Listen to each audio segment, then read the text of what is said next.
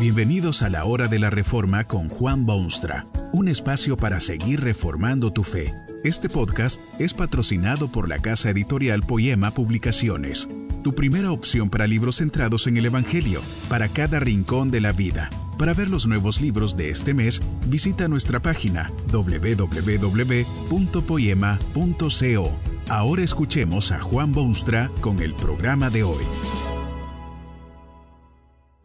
Se predican muchos sermones y dictan múltiples conferencias sobre Juan 3.16, que se ha dado en llamar el Evangelio en cápsula, por ejemplo. Se predica mucho desde púlpitos y desde la página impresa sobre Jesucristo y sobre el pecado humano y sobre cómo ser salvo y sobre la responsabilidad del creyente. Se predican sermones fogosos sobre el séptimo mandamiento porque la gente cree que ese es el que más se quebranta en la vida y el que más se viola en la sociedad se predica en contra de los que roban, y de los que mienten, y de los que explotan, y los que se divorcian, y los que beben en exceso, y los que ponen en la práctica los principios de la más rancia inmoralidad. Es bueno que se prediquen estos sermones. Es bueno porque el hombre necesita mensaje del cielo y anhela saber de los deseos de Dios. Es bueno porque no hay otro nombre debajo del cielo dado a los hombres en que el hombre pueda ser salvo. Es bueno porque ensancha las fronteras del reino de Dios y extiende la influencia del Evangelio que es levadura de la sociedad. Pero ¿Ha oído usted alguna vez un sermón o conferencia sobre el mandamiento cultural? Probablemente ni siquiera sabe lo que es el mandamiento cultural. Jamás ha oído de semejante cosa. Sabe de los diez mandamientos y sabe del mandamiento nuevo y sabe de los mandamientos de Dios, pero mandamiento cultural. ¿Qué podrá ser el mandamiento cultural? Bueno, es tan parte de la palabra de Dios como Juan 3:16 o cualquier otro pasaje que a usted le guste. Es profundamente de lamentar que no se le preste la atención que se merece, porque es a raíz de esta falta de conocimientos del mandamiento cultural que usted tiene un mundo tan convulsionado como confuso si se predicase con más frecuencia sobre este mandamiento, si se invadiesen las mentes de gobernantes y de ciudadanos con ese mensaje, si se enseñase a, la humanidad a obedecer el mandamiento cultural, vería usted de inmediato una mejora en las condiciones del mundo, una ola de progreso en todas partes y canciones de alegría y satisfacción a nivel universal. Es hora de que este mandamiento se dé a conocer. Es hora de que quienes predican lo ilustren. Es hora de que los pueblos lo oigan. Es hora de iniciar de esa manera una reforma total de las estructuras de la humanidad. Esto no es sueño de visionarios, ni es estrategia de demagogos, ni es esquema de lunáticos. Esto es mandamiento de Dios. Dios lo dice clara y categóricamente en su palabra. Y cuando Dios habla, el hombre debería prestar atención. Dios dio el mandamiento cultural en el amanecer de la historia. El mundo era flamante y el hombre en su estado de inocencia existía la más íntima relación de comunión y solidaridad en aquellos tiempos entre Dios el Creador y el hombre su criatura. Tenían comunes objetivos y amaban las mismas cosas y anhelaban la constante superación del universo. Fue en ese momento agraciado que Dios dio al hombre el mandamiento cultural. Estas fueron sus palabras fructificad y multiplicaos, llenad la tierra y sojuzgadla, y señoread en los peces de la mar, en las aves de los cielos y en todas las bestias que se mueven sobre la tierra. Hay en esta orden divina tres palabras que son clave.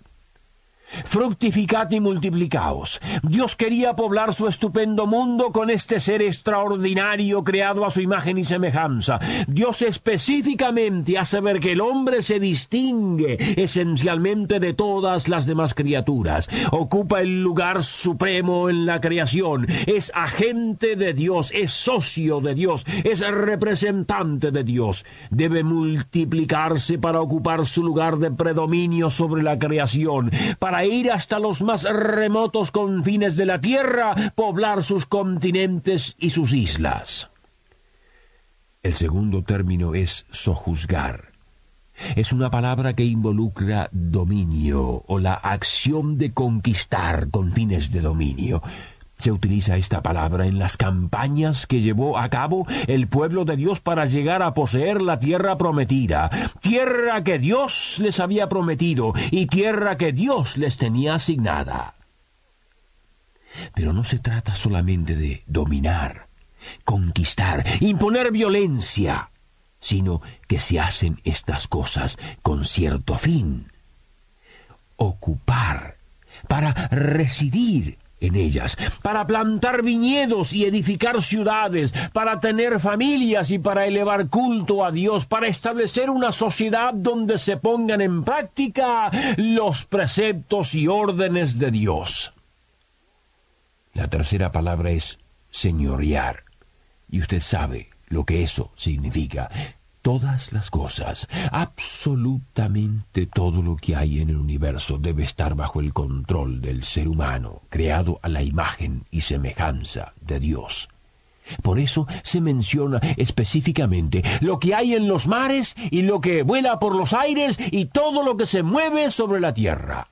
El hombre es Señor sobre toda la creación todo está a su disposición. Ha sido creado y puesto en el universo para servicio del Señor que es el hombre.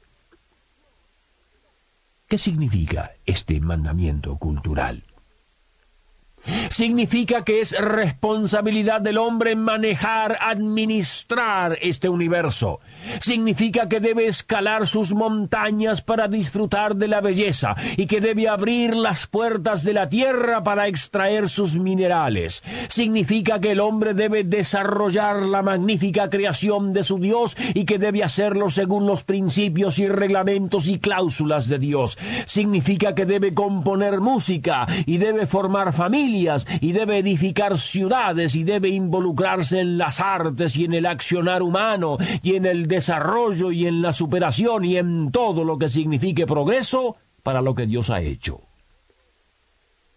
Tal vez cree usted que esto estaba muy bien para aquellos tiempos cuando no había pecado, cuando Dios y el hombre estaban plenamente de acuerdo. Cree que hoy en día estas cosas son puro idealismo, porque el hombre está corrompido y hace el mal todos los días de su vida. Y qué mejor sería que Dios quitase al hombre y pusiese a su Hijo unigénito ya ahora en esta nueva tierra y nuevo cielo que el mundo espera. Tiene razón, tiene razón hasta cierto punto. Por supuesto que el hombre ha tergiversado su misma naturaleza y ensuciado sus acciones y ennegrecido sus motivos. Pero ¿Por qué cree usted envió Dios a su Hijo unigénito al mundo? Lo hizo para rescatar, restaurar en estos perdidos humanos la gloriosa imagen suya, y de ese modo restaurar también la vigencia de este mandamiento cultural. Este mandamiento de Dios no caducó con el pecado. Esa es todavía hoy la voluntad de Dios para con su mundo. Todo ser humano está bajo responsabilidad personal de obedecer este mandamiento cultural. Pero es el creyente en Cristo Jesús que no solo tiene esa responsabilidad, sino que también tiene la capacidad de obedecerlo. Allí están las palabras de Pablo a los Corintios, por ejemplo. Les habla de que al creer en Jesús son de Él. Han sido comprados por el precioso precio de su sangre derramada en la cruz. Luego, les recuerda que todas las cosas son de ellos, son señores de todas las cosas. El mundo, la vida, la muerte, lo presente, lo porvenir, porque son de Cristo y Cristo es de Dios. Para los que han sido redimidos en Cristo, el mandamiento cultural cobra nuevo vigor e importancia. Tiene para ellos exactamente el mismo vigor y las mismas posibilidades que tenía cuando Dios se lo dio al hombre por vez primera. Esto es un llamado a los hombres de hoy. Es un manifiesto cristiano y bíblico que debe proclamarse y acentuarse y repetirse. Los creyentes en Cristo Jesús deben ejercer dominio sobre el mundo, deben sojuzgar sus riquezas, deben señorear sobre el universo. Deben abrir surcos en el nombre de Dios y deben escribir poemas a la gloria de Dios. Deben tener familias para el reino de Dios y deben cuidar de los pobres porque Dios se lo ordena. Deben cultivar los recursos naturales y extender los horizontes de la mente humana. Deben ejercer influencia en las esferas económicas y en las esferas sociales y en las esferas laborales y en las esferas políticas y en todas las esferas de la actividad humana están bajo responsabilidad divina de vivir a la gloria de Dios y como Dios quiere que vivan en su mundo. Adelante, creyentes en Cristo, hijos de Dios por adopción. El mundo espera tu mano sanadora, tus corrientes de saneamiento y tus palabras de sabiduría. La humanidad está necesitada de tu presencia. Sé tú la sal de la como te lo ordenó tu gran Maestro, y sé la luz del mundo que desplaza las tinieblas y trae los rayos luminosos de la bendita presencia de Dios. Y hay palabra para aquellos que no son de Cristo también. ¿Por qué andan a la deriva, experimentando con esta idea o aquel sistema o el otro planteamiento? La solución está en Dios y en sus mandamientos. Fuera con eso de que la fe cristiana es inadecuada o pasada de moda u opio de los pueblos. Fuera con semejante disparate.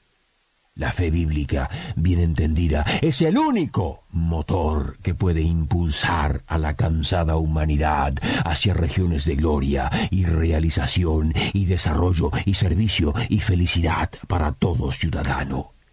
Si usted es de Cristo, no solo debe, sino que también puede obedecer el mandamiento cultural